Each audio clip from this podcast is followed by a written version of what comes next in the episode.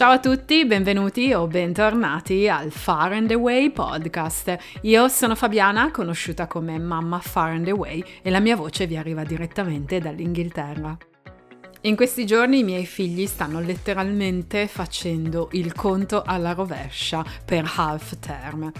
Che cos'è half term? Half term sono le vacanze scolastiche, praticamente sono quei break, quelle pause dal calendario scolastico in cui i ragazzi sono a casa da scuola, le scuole sono chiuse e tutti si riposano, riprendono un attimo fiato. E questa cosa delle vacanze scolastiche organizzate in maniera diversa durante l'anno, ma anche il ritmo scolastico stesso, delle giornate, no? proprio di scuola, degli orari in cui entrano, in cui escono, cosa fanno, eccetera, sono tra le differenze differenze più grosse tra il sistema scolastico inglese e il sistema scolastico italiano. Ed è proprio nell'episodio di oggi che voglio parlarvi del ritmo scolastico, inteso proprio come gli orari che seguono i ragazzi a scuola e le vacanze scolastiche. Per cui oggi mettetevi comodi, impugnate la vostra tazza di tè o di caffè ed entriamo nel mondo della scuola inglese. Io personalmente eh, ho un bellissimo ricordo delle lunghe vacanze estive, quelle vacanze eh, da giugno a settembre che passavo fuori a giocare oppure in colonia con la parrocchia oppure da più grande eh, in giro per il paesino in provincia di Parma dove sono cresciuta tra la gelateria oppure in piscina con quella che veniva chiamata la compagnia. Sono ovviamente passati tanti anni da quei tempi e la mia visione è cambiata, sono diventata adulta, sono diventata mamma e vivi le cose in maniera diversa, quindi non vedi più quelle lunghe vacanze estive come che meraviglia, ma dagli occhi di genitore dici aiuto, come faccio no? a gestire tutte, tutti quei mesi no? di vacanza, tutte quelle settimane in cui i figli sono a casa da scuola. Ecco, me lo sono chiesta fino a un certo punto, perché comunque i miei figli non hanno mai vissuto in Italia, non hanno mai frequentato una scuola italiana e non hanno mai provato l'esperienza di vacanze estive di due o tre mesi. Qui in Inghilterra il ritmo scolastico è totalmente diverso e devo dire che quando io e mio marito raccontiamo ai nostri figli che andavamo a scuola solo la mattina eh, e che d'estate stavamo tre mesi a casa, eh, nel, nel viso dei nostri figli c'è sempre un certo stupore. Sicuramente questa è una delle differenze più grosse, come vi dicevo nella intro della puntata, tra il sistema scolastico inglese e il sistema scolastico italiano. Per cui oggi mi piacerebbe un po' farvi entrare nel nostro ritmo scolastico, che è un po' anche il nostro ritmo di vita, perché comunque siamo una famiglia con tre figli, adesso i ragazzi hanno 13, 16 e quasi 18 anni e sono comunque inseriti nel sistema scolastico inglese, eh, ma vi racconterò ovviamente sia della fase della primaria e della fase della secondaria, facendo però attenzione a precisare che gli ultimi due anni di scuola secondaria hanno un ritmo scolastico un pochino diverso e di cui vi parlerò alla fine dell'episodio. Diciamo quindi che in generale la settimana scolastica per i ragazzi inglesi va per tutti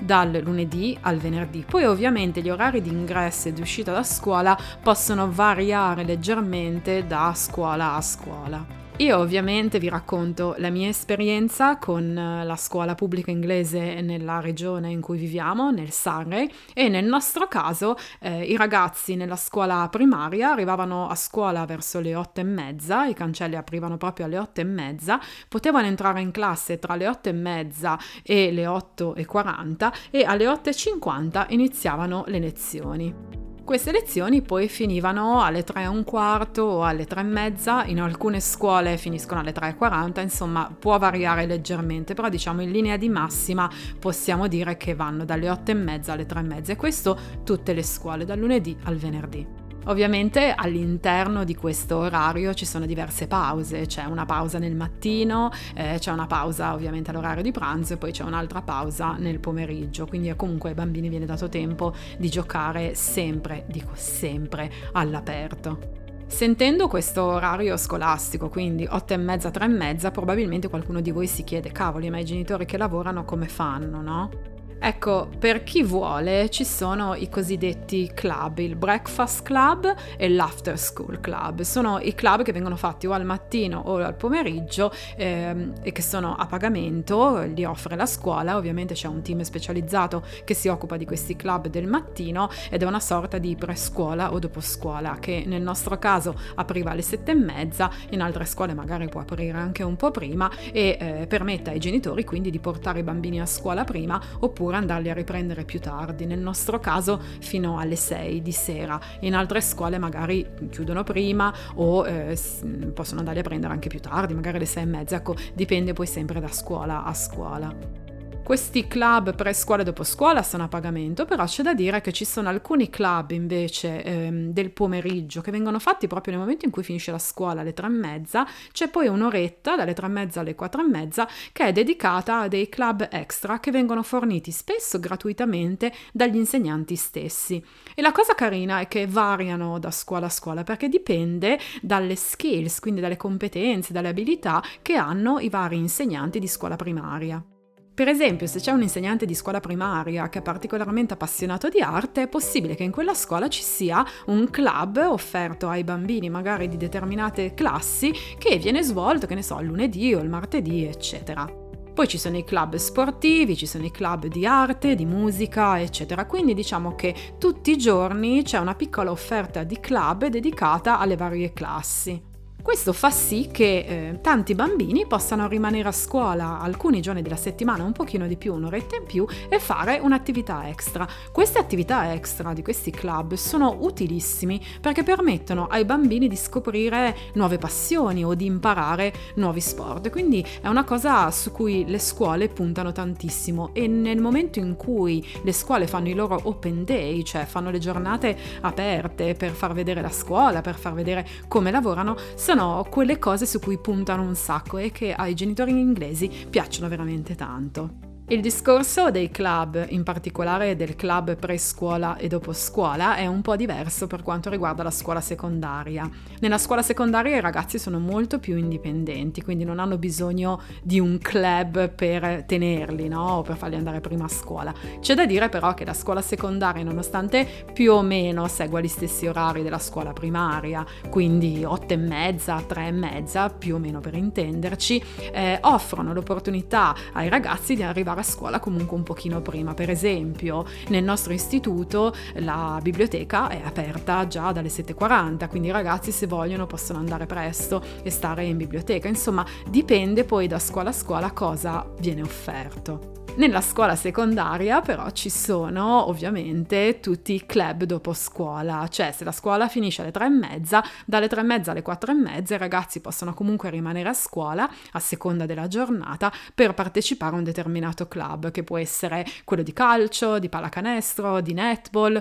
oppure c'è il club di scienze o quello che supporta i ragazzi eh, nei compiti, c'è il club di lettura, eh, c'è un club che va un sacco di moda che è quello di debating, quindi credo sia il dibattito, insomma insomma, eh, ecco anche lì dipende dalla scuola, c'è chi si inventa club diversi, chi rimane su quelli standard, però ecco sì, c'è una bella offerta, quindi se i ragazzi vogliono fino alle quattro e mezza possono rimanere a scuola. Tutto ciò dal lunedì al venerdì e devo dirvi che è meraviglioso avere il sabato e la domenica liberi. Ora ehm, ci piacerebbe che fossero completamente liberi, così non è perché questa cosa dei club che fanno a scuola porta i bambini fin da piccoli ad appassionarsi di un sacco di sport, un sacco di attività e queste attività si rispecchiano poi nel weekend, nel senso che poi il sabato e la domenica è tutto un susseguirsi di eh, eventi, di appuntamenti o di appunto partite a seconda dello sport che i ragazzi scelgono. Quindi sicuramente la scuola ha un ruolo fondamentale nello spingere i ragazzi a praticare sport e poi c'è da dire che proprio culturalmente la società inglese è una società che punta tanto sullo sport, amano fare sport sia all'aria aperta che nelle strutture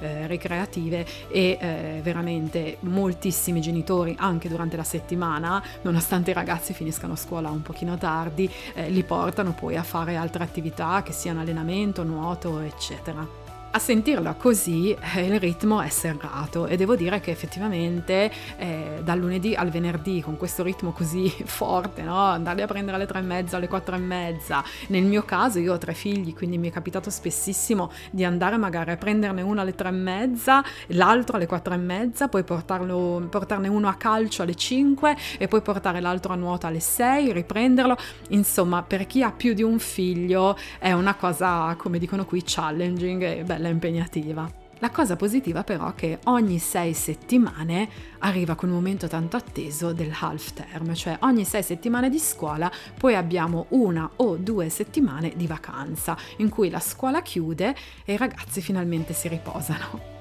Ecco, eh, ho detto i ragazzi si riposano, a dire la verità siamo noi genitori che prendiamo un attimo un sospiro di sollievo, anche se c'è da dire che eh, per i genitori che magari non hanno un lavoro flessibile ehm, o ehm, hanno lavori molto molto impegnativi, ecco questi half term devono essere organizzati molto bene in modo tale da avere o le ferie per stare con i ragazzi oppure eh, aver iscritto i propri figli nei vari club o stage come li chiamano qua che vengono svolti durante durante proprio queste vacanze scolastiche. Per farvi un esempio eh, così di calendario scolastico, vi dico semplicemente che la scuola inizia intorno ai primi di settembre, quindi la cosa è un po' traumatica, devo dire la verità, perché magari uno torna dalle vacanze a fine agosto e pum, il 2 di settembre ti ritrovi già a scuola. Eh, anche lì dipende poi da scuola a scuola e anche da regione a regione, però indicativamente per il 4-5 di settembre più o meno tutte le scuole hanno ricominciato. A fine ottobre già ci ritroviamo con la prima settimana di vacanza, in alcune regioni già a ottobre ne fanno due di settimane di vacanze e poi si tira dritto fino a Natale. A Natale, intorno di solito al 20 di dicembre, iniziano appunto le Christmas Holidays che durano poi per un paio di settimane fino ai primi di gennaio. Non essendoci l'Epifania in questo paese, spesso ci è capitato di ricominciare la scuola il 2 di gennaio, il 3 di gennaio, cioè proprio all'inizio di gennaio, pum, subito via a busso, come direbbe mio marito toscano, a scuola, fino a febbraio, quando di solito la seconda settimana di febbraio o la terza eh, arriva il break di un'altra settimana. E dopo questo break invernale ci sono altre sei settimane e poi abbiamo le vacanze primaverili che coincidono generalmente con Pasqua di altre due settimane. Inizia così l'ultimo trimestre, quello estivo, che va quindi generalmente da dopo Pasqua fino alle vacanze poi di fine maggio, cioè l'ultima settimana di maggio generalmente è quella di half term. Poi finita quella settimana di half term inizia l'ultimo troncone di eh, periodo scolastico che copre giugno e luglio. Devo dire la verità, quello è il più duro, perché comunque dopo aver fatto quella settimana di vacanza a maggio un po' ti senti già nel mood estivo e ricomincia la scuola e fino a fine luglio eh, è un susseguirsi di lezioni, attività, insomma. Questo devo dire un pochino pesa, eh, perché comunque arrivare fino a fine luglio senti già magari le giornate calde che arrivano e sì, ve lo devo dire, arrivano anche in Inghilterra, non è vero che piove sempre e senti il desiderio magari di fare proprio vacanza, di partire, devi aspettare invece fino a fine luglio. Un discorso a parte va fatto invece per gli orari dei ragazzi che frequentano gli ultimi due anni di superiori, il cosiddetto Sixth Form College o semplicemente college. Eh, sono gli ultimi due anni, quindi sono i ragazzi tra i 16 e i 18 anni. Per loro l'orario scolastico è un po' diverso, nel senso che è personale, cioè ad ogni studente a inizio dell'anno viene dato proprio un timetable, quindi una tabella con il suo orario scolastico, che è fatto di lezioni. Ricorda ricorda un po' le lezioni all'università, devo dire la verità. Quindi magari ci sono dei giorni in cui,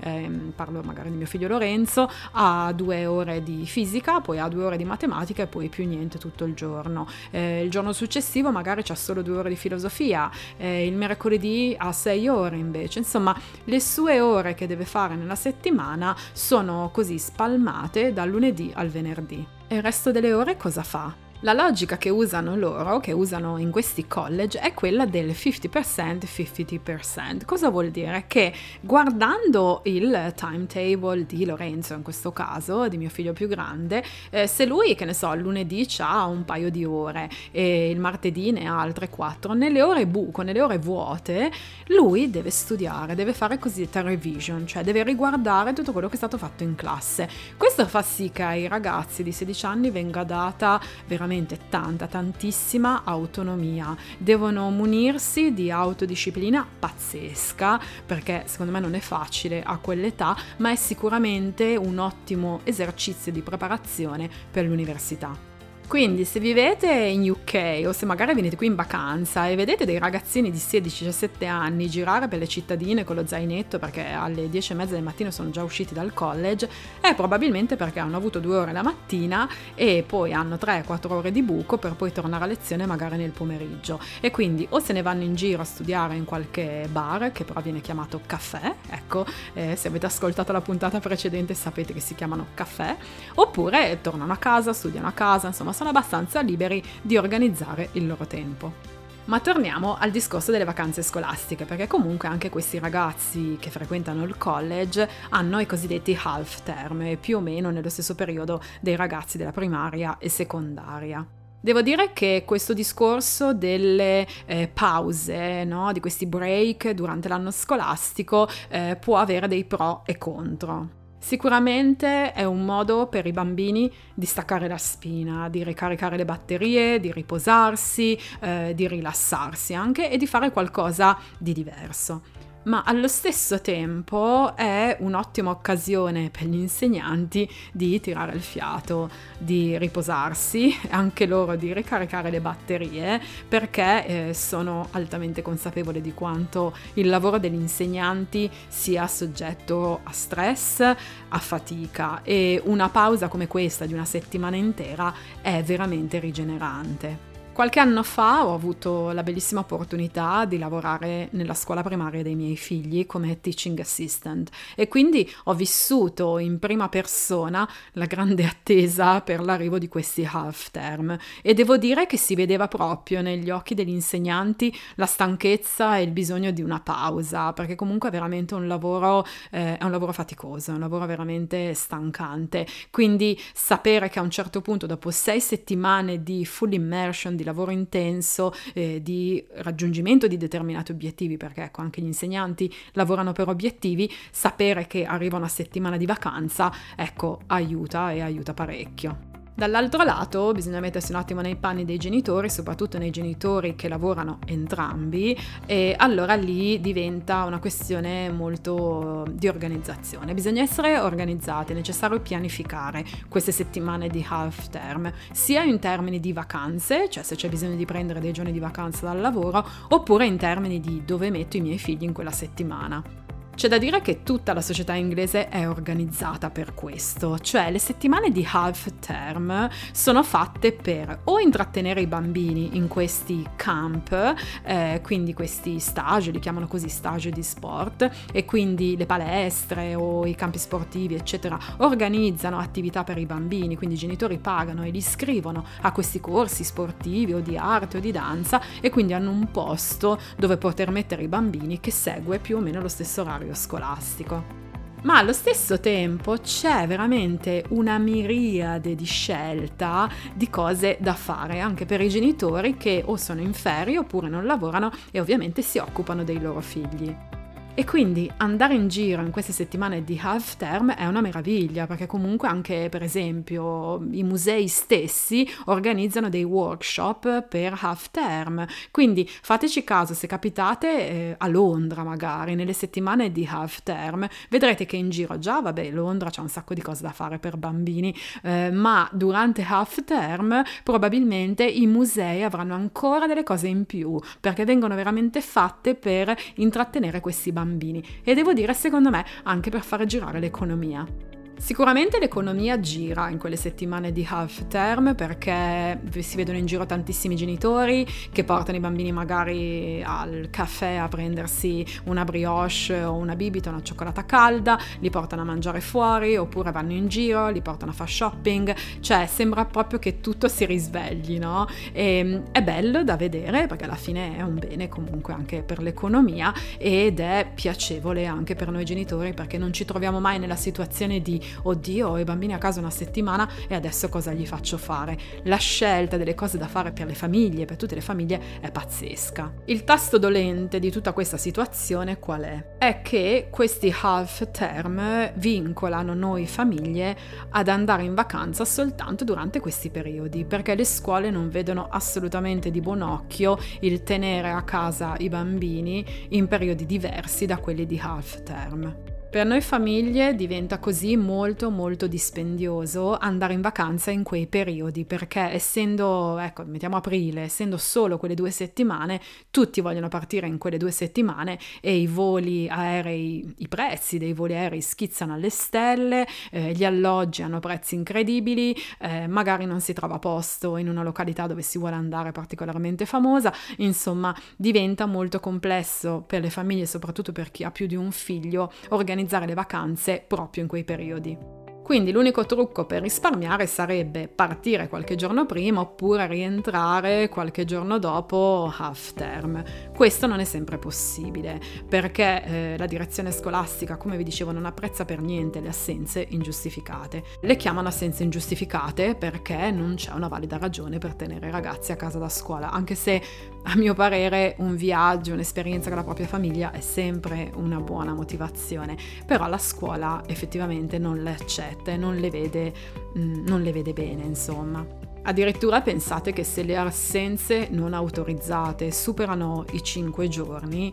eh, il genitore, anzi i genitori, sono soggetti a una penale, cioè sono soggetti al pagamento di una multa. A noi non è mai successo, non abbiamo mai superato i 5 giorni, però conosco delle famiglie che hanno tirato via i bambini da scuola per più di 5 giorni e hanno preso la multa per ogni figlio che hanno tirato via e per ogni genitore. Però adesso mi piacerebbe guardare invece la cosa dalla prospettiva del bambino e questo lo dico perché ne ho parlato con i miei figli, è capitato qualche volta che ho chiesto ai miei ragazzi, anzi abbiamo parlato con i nostri figli dicendo ragazzi ci piacerebbe fare questa vacanza, però dovreste perdere due o tre giorni di scuola. E loro sono i primi a dire no mamma non me li fare perdere giorni di scuola. Questo perché? Perché le lezioni della scuola inglese, parlo della primaria ma anche della secondaria, sono strutturate in maniera molto diversa rispetto alle lezioni a cui ero abituata io nella scuola italiana.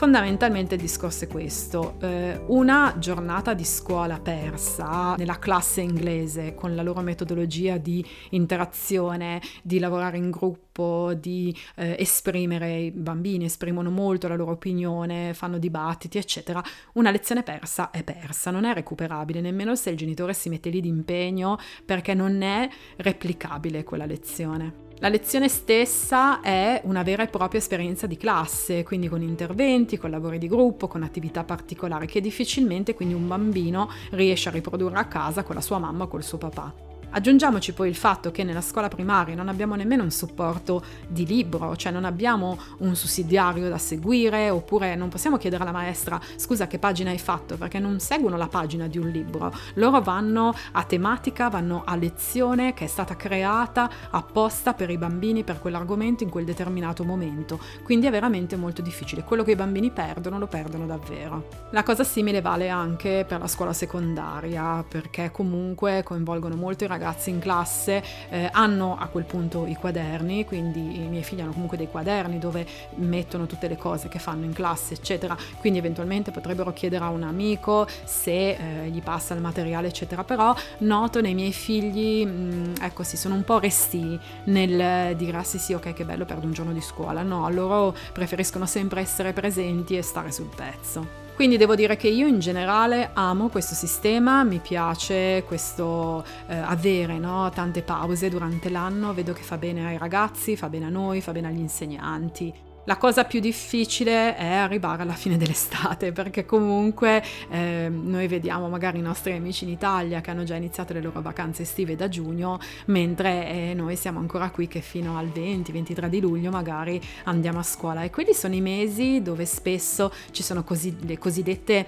heat wave, cioè le giornate di caldo pazzesco e sapere che appunto i ragazzi sono a scuola eh, sotto il sole, insomma comunque stanno anche tanto all'aria aperta, insomma non è facile affrontare affrontare soprattutto quelle settimane di caldo. Non sono tantissime, però succede, insomma, arrivano anche qua. Un'altra difficoltà che magari vi farà sorridere che proviamo nei mesi estivi è data dal fatto che le ore di luce sono veramente tante, quindi magari il sole tramonta dopo le 10 di sera, 10 e mezza, 11 anche c'è ancora chiaro e quindi mettere a letto i ragazzi presto per far sì che poi la mattina successiva si sveglino alle 7 o alle 6 e mezza per prepararsi per andare a scuola certe volte diventa complesso.